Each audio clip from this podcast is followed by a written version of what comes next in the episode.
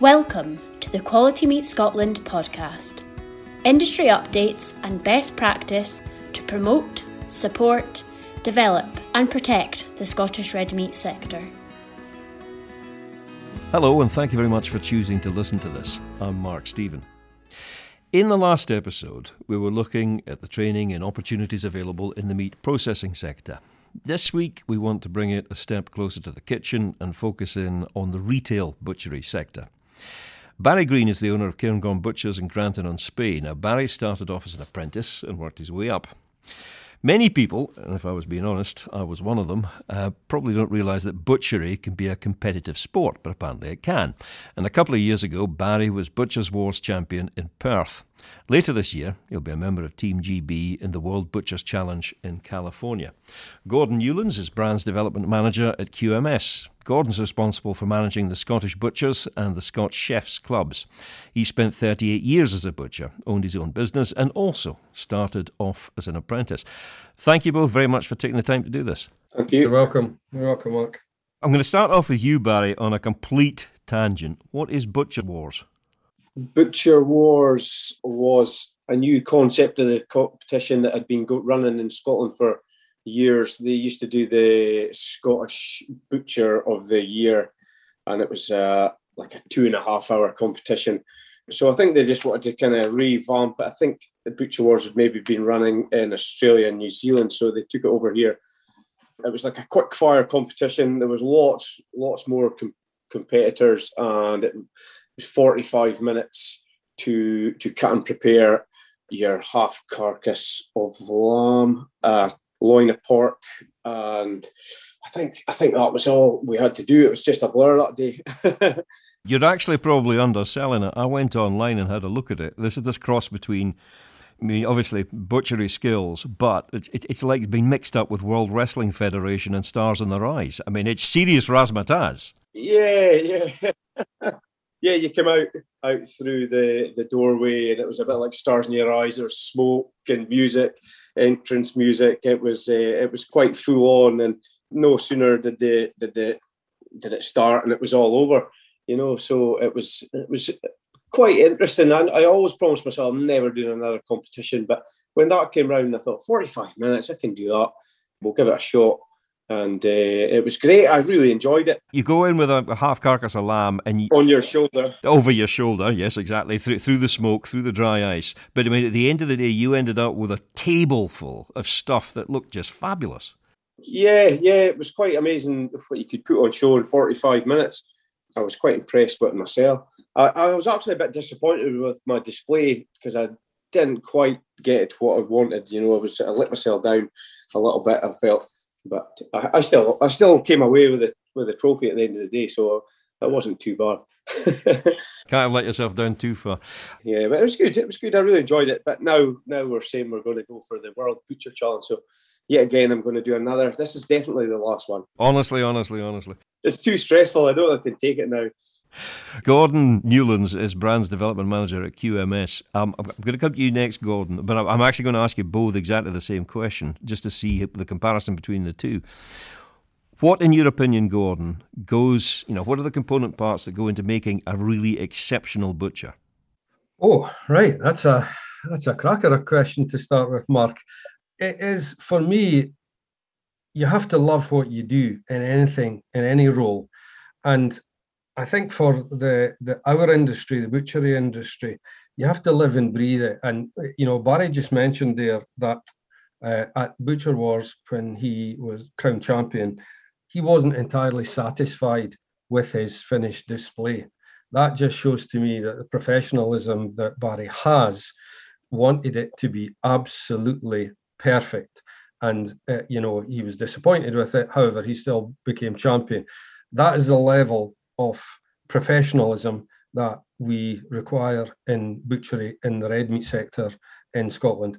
And I think our young people coming into the industry, when they, they learn from journeyman butchers and, and business owners like Barry and others uh, uh, up and down the country, they can glean all that information and then become a fully rounded master craftsman. For me, that that it, it's a combination of everything. They have they have to listen and learn, and uh, you know, pay attention and uh, and hone their skills. It's like anything. You, you, know, you go into an engineer, apprentice engineer. You have to start at the bottom, same as the butchery industry. But you learn over time, and you then become that master craftsman. And in reality, that's that's what that's what we are. It's always unfair doing it this way, Barry, because if you're asking the same you know two people the same question you know you, are kind of sweeping up after after gordon now trying to figure out the bits that gordon hasn't already said. But i mean what would you add to that? Yeah i think uh, i think you've you've got to be you've got to be prepared to work hard and give up your weekends mostly. And have a bit of flair you know you've got to have a bit of flair and just be really creative be creative nowadays. Everything's it's so much different from when I started. You could put a bit of boiling beef in the window and and the the customers were happy. Not not so much nowadays. There's so much more to it, and I, I'm, I enjoy I enjoy that a lot more now. The the value added products and the, the creative and the artiness of it all. Um, I'm still enjoying that side of things. You know, it's you just got to be prepared to work hard and and have a thick skin as well. Why the thick skin? Who's going to have a go at you? Oh, there's always there's always somebody wanting to have a pop at you, usually in jest, but you've got to have a sense of humour. I think that's an important part of it as well. Yeah. Being able to yeah, take yeah. abuse from the some of the older generation that don't maybe think you're cutting the, the meat the right way, the way the old butcher used to do it, the way my boss used to do it. How did you actually begin, Gordon? I left school with no qualifications, unfortunately, so uh, I wouldn't recommend that to anybody. But I, I was on my way down to join the, the army, to be honest, and there was an advert in the shop window as I passed, and I went in and uh, I started two hours later. And I remember going home to my mother and father saying, uh, I've got a job and uh, I'm an apprentice butcher. And they were absolutely delighted. And in those days, I think, you know, a long time ago, I'm showing my age now, but 1985, in those days, the emphasis was getting a trade. There was loads of, of, of apprentice joiners, bricklayers, bakers, butchers' jobs going, uh, and those uh, apprentice woolen mill uh, weavers and things like that in uh, in the region where I live, and not so many people went to further education and university in those days. Whereas now, you know, the emphasis is on further education and uh, and university.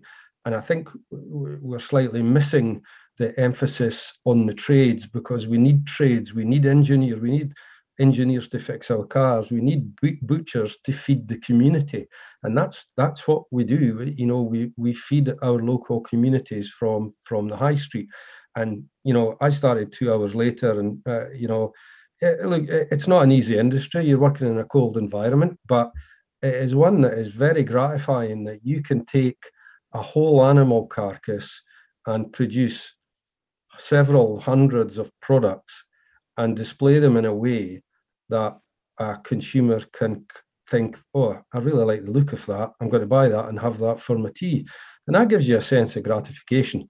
For me, anyway, that that that's you know that's what I liked about the trade, and that's why I kept my head down for four years, got through my my SVQs, and uh, eventually got my diploma. And that's uh, for me, it, it's what I, I, wouldn't have. You know, there's a there's a, a, SDS always say there's no wrong path, and I firmly believe that. I wouldn't change my path ever, much as my father wanted me to join the army, but I would never change my path now, never. Looking back at your career, Barry, how important was your apprenticeship?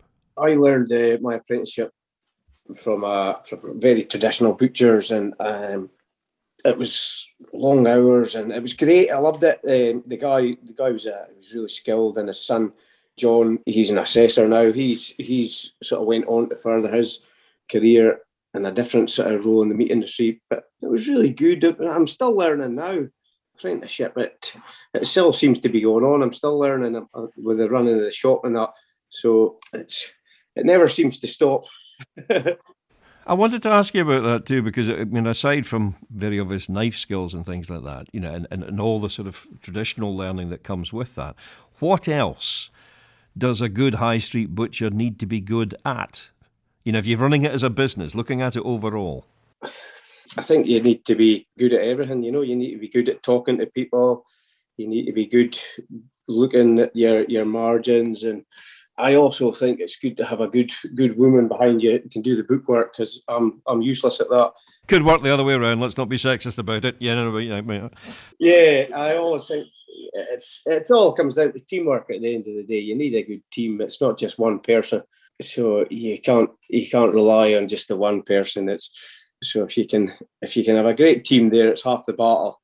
I'm I'm not great at everything. I try and I, I'm good at cutting meat I like to to have the banter with the with the customers. Some of the, the paperwork side of things is not not my forte, shall we say.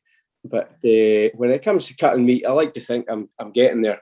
But if, if you're looking at this overall, Gordon, I mean, you know, trying to run um, butchers on the high street, you, you know, I suppose you've got things like costings, health and safety, you know, ordering, accounting, as as Barry's mentioned there, inspections, you know, management skills. All where do you pick up those skills? You know, are there courses available? Yes, there are there are courses available, of course. But I think that you know Barry's quite correct. I always say that you, you know your your two SVQs that you have to go through. Uh, I think they're level five and level six now.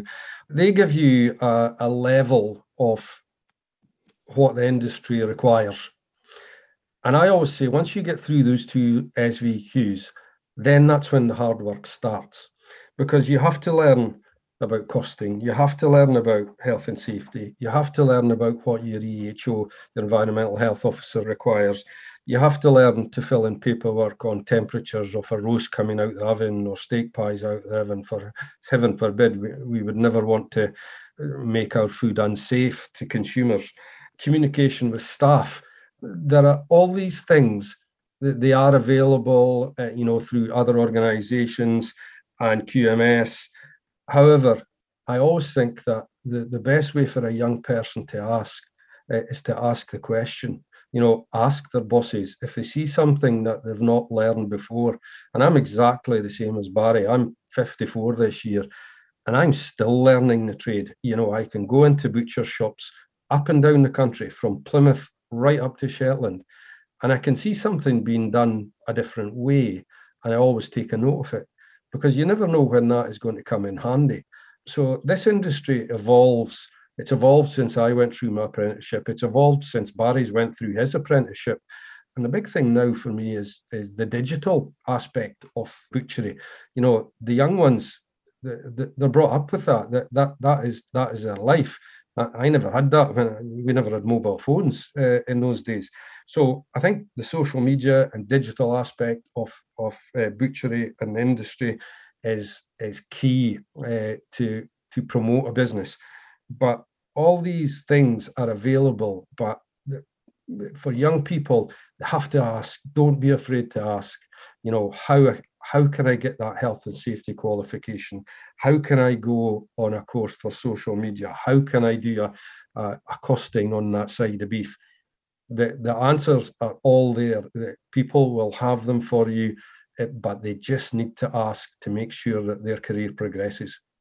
You said earlier that you know we, we still need mechanical engineers, we still need butchers and things like that. Is there a shortage of butchers at the moment? Yes, there is a shortage of butchers at the moment, and you know, since Brexit, I, I, Brexit, yes, Brexit has been a a contributing factor uh, to that.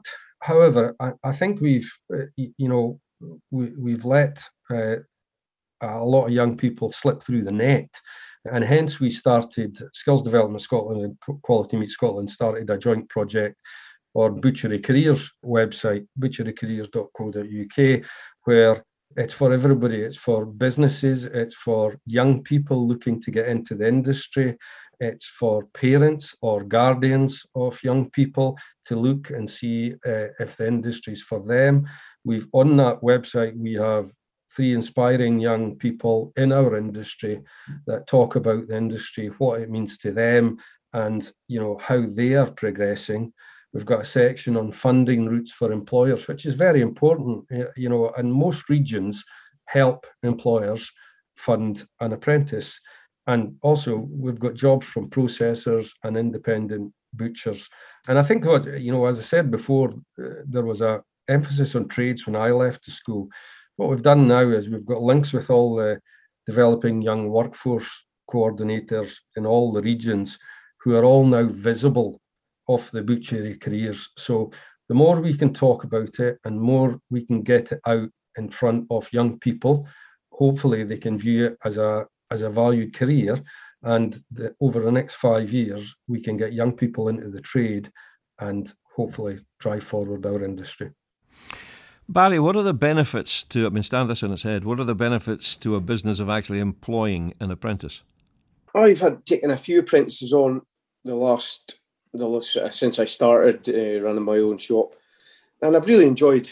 I've really enjoyed training them and showing them, showing, passing on my skills that I've learned. I just think getting somebody like like a clean slate and just being able to mold them into the way, the way that you want them to bone things out and, and carry out the sort of procedures that you want them to do your way, it's quite good. But it's a good way of taking them from from sort of a, a clean slate and, and but uh, and you'll always get support as well from Craft Skills Scotland, financial support as well to help them pay for the pay for some of their training and that as well. So that's quite good for people that are struggling a wee bit, little smaller businesses, and that I, I find that uh, we've we've put a, an older an older, uh, more mature apprentice through the last couple of years, a woman who just was in her forties, and she's been one of the best I've had. You know, uh, she was uh, a background in chefing, so it's it's great to have that sort of side of things that she can pass on the cooking things to customers. And it's just it's just been a sort of breath of fresh air going from getting something who's getting a teenager who who can it's maybe not sort of not got bills to pay at the end of the day and things like that. It's a struggle to get them out at the weekends, but the older ones are showing their worth too. But no, that has been a bit of breath of fresh air having a, a more mature apprentice that's really interesting, actually, because I mean, before you mentioned that woman, I was thinking to myself, you know, how has butchery actually changed and the role of the high street butcher? Because, you know, as you say, well, as Gordon was saying, you know, you, as if I look back to my childhood, stuff was kind of hanging in the windows, but there was no real artistry to it. Nowadays, it's almost as if it's like you're being a chef, but you're leaving the customer to cook it themselves. Yeah, yeah, very much so. Um, some of the things in the uh, in the butcher shop windows nowadays, you think, wow? It almost looks too good to cook with all the flowers and things that they they jazz them up with now. But she's very good at that. I've got two two lassies in the shop, and they're they're so creative and some of the things that they do. You know, it's uh, they're giving the lads a run for their money. How have you noticed retail butchery changing across the years, Gordon? Well, uh, as Barry mentioned before, uh, you know, we, uh, 1985, we didn't really have a value added range in our windows. You know, it was very traditional. We were in a small town in the Scottish borders, and you know, although we sold some a serious amount of produce, the value added ranges didn't really come in until uh, you know the sauce manufacturers and crumb manufacturers started being creative with the products. So we were not really adding value to our product in those days. And that is the single biggest thing that I've seen. I think our industry isn't deemed as a sexy industry. However, I do now. I think it is extremely sexy because you've got the likes of Barry Green and uh, uh, people like uh, Wendy Donald, Ariane Bennett, Ryan Briggs, all young people that are absolutely fantastic uh, to create products that you know gives their consumers the utmost confidence to purchase. And i think that's the biggest thing for me. And uh, you know we we have some extremely good young people that are coming through. And i think in the next 10 years i'll look at it again and something else will change in, in our industry and i just think it, it's evolving all the time we're learning all the time but yeah, the biggest thing for me is, is, we didn't have value added in those days. You know, if somebody came in for a sirloin steak, you had to go and cut a sirloin steak off the hindquarter predominantly. And, you know, the youngsters don't get a chance to do that now because everything's cut and placed in the counter. So yeah, it's evolving all the time, but I think it's it's evolved for the for the right reasons, one hundred percent. Barry, where do you think it's going in the future? A lot of stuff now um, is ready in the counter ready just to take home, throw in the oven. Women are out there working, men are out there working. They come home and they just want to have something quick, easy, nutritional. I mean, I know sometimes they're pushing to eat red meat and that, you know, but I mean, uh, pushing to eat less of that. So we need to try and think about pushing more of our vegetables along, like side dishes, along with the with the red meat as well. You know, we need to try and keep up with trends and and things like that. Uh, I mean, we have a range a range of vegetables that, that complement the meat in our, our window, you know. So we just need to try and keep evolving, as you say, with the changing times and the, the environment and all that sort of thing. You know, we just need to try and uh, keep up with the supermarkets and just keep beating them with the with the quality and the produce we've got. I'm smiling to myself because I you, you, what you're describing there is, you know, this is what we've done with the meat. Here are the accompanying vegetables, and this is a really nice Shiraz that will go nicely. you know, it's it's a kick in the backside off it, really, isn't it? it's not far away. You know, we just want to come to the butchers and get everything, just slap it in the oven, and then that's you. That's, I mean, that's what people want now. People don't want to come home and put in a bit of boiling beef and uh, get the tatties on and all that. You know, they just want they want to be have as little to do as possible. You know, and and I think we're getting better at that sort of meal solutions and that. You know, that's it's uh, it seems to be going that way. I know more and more stuff in my window in the counter is just 45 minutes in the oven. There you go. That's it. That's your sweet potatoes on the side. You don't have to think about anything else. they don't want. They don't want to sort of think about how to cook meals that uh, your granny used to do. But it does mean that you have to have people, you know, behind the counter and you know behind the scenes who are capable of creating those kind of meals, so they can sit out front and be sold to the the customer. But I, I started off asking you both the same question. I'm going to finish off by asking you both the same question. I'll go to you first, Barry, this time though. Um, what would you say to a young person listening to this who was considering a career in butchery? I would definitely recommend it. I mean, there's lots of career paths. Once you're in the meat industry, you've done your butchery. There's lots of careers uh, or different moves you can make, like up into management, and you can travel. I've travelled a little bit. Uh, I went to Bermuda as a butcher.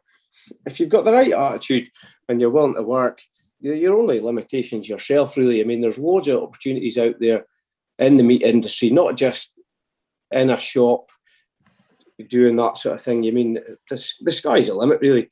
In 20 years' time, these are the guys that's going to be running the shops and owning the shops, you know.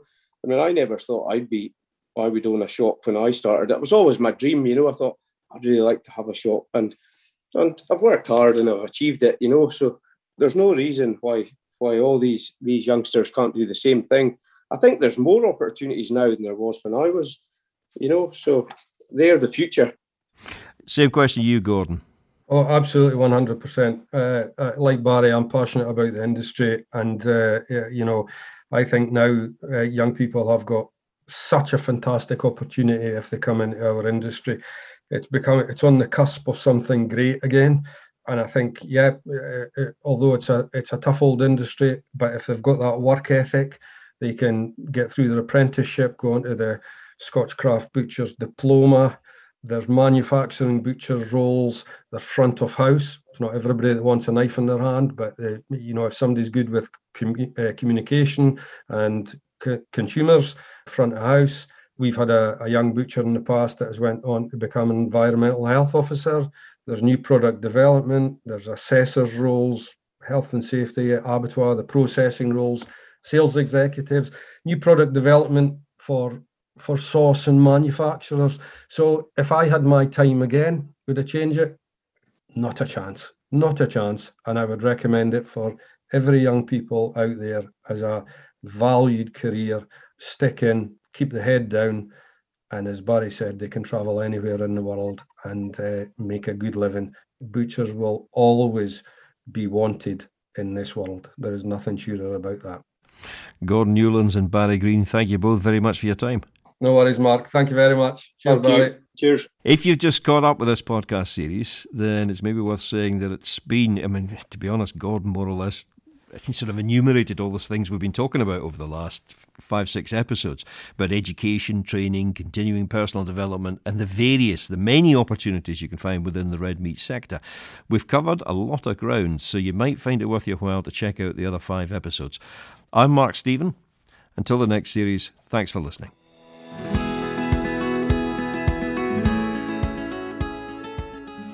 Thank you for listening to the Quality Meat Scotland podcast.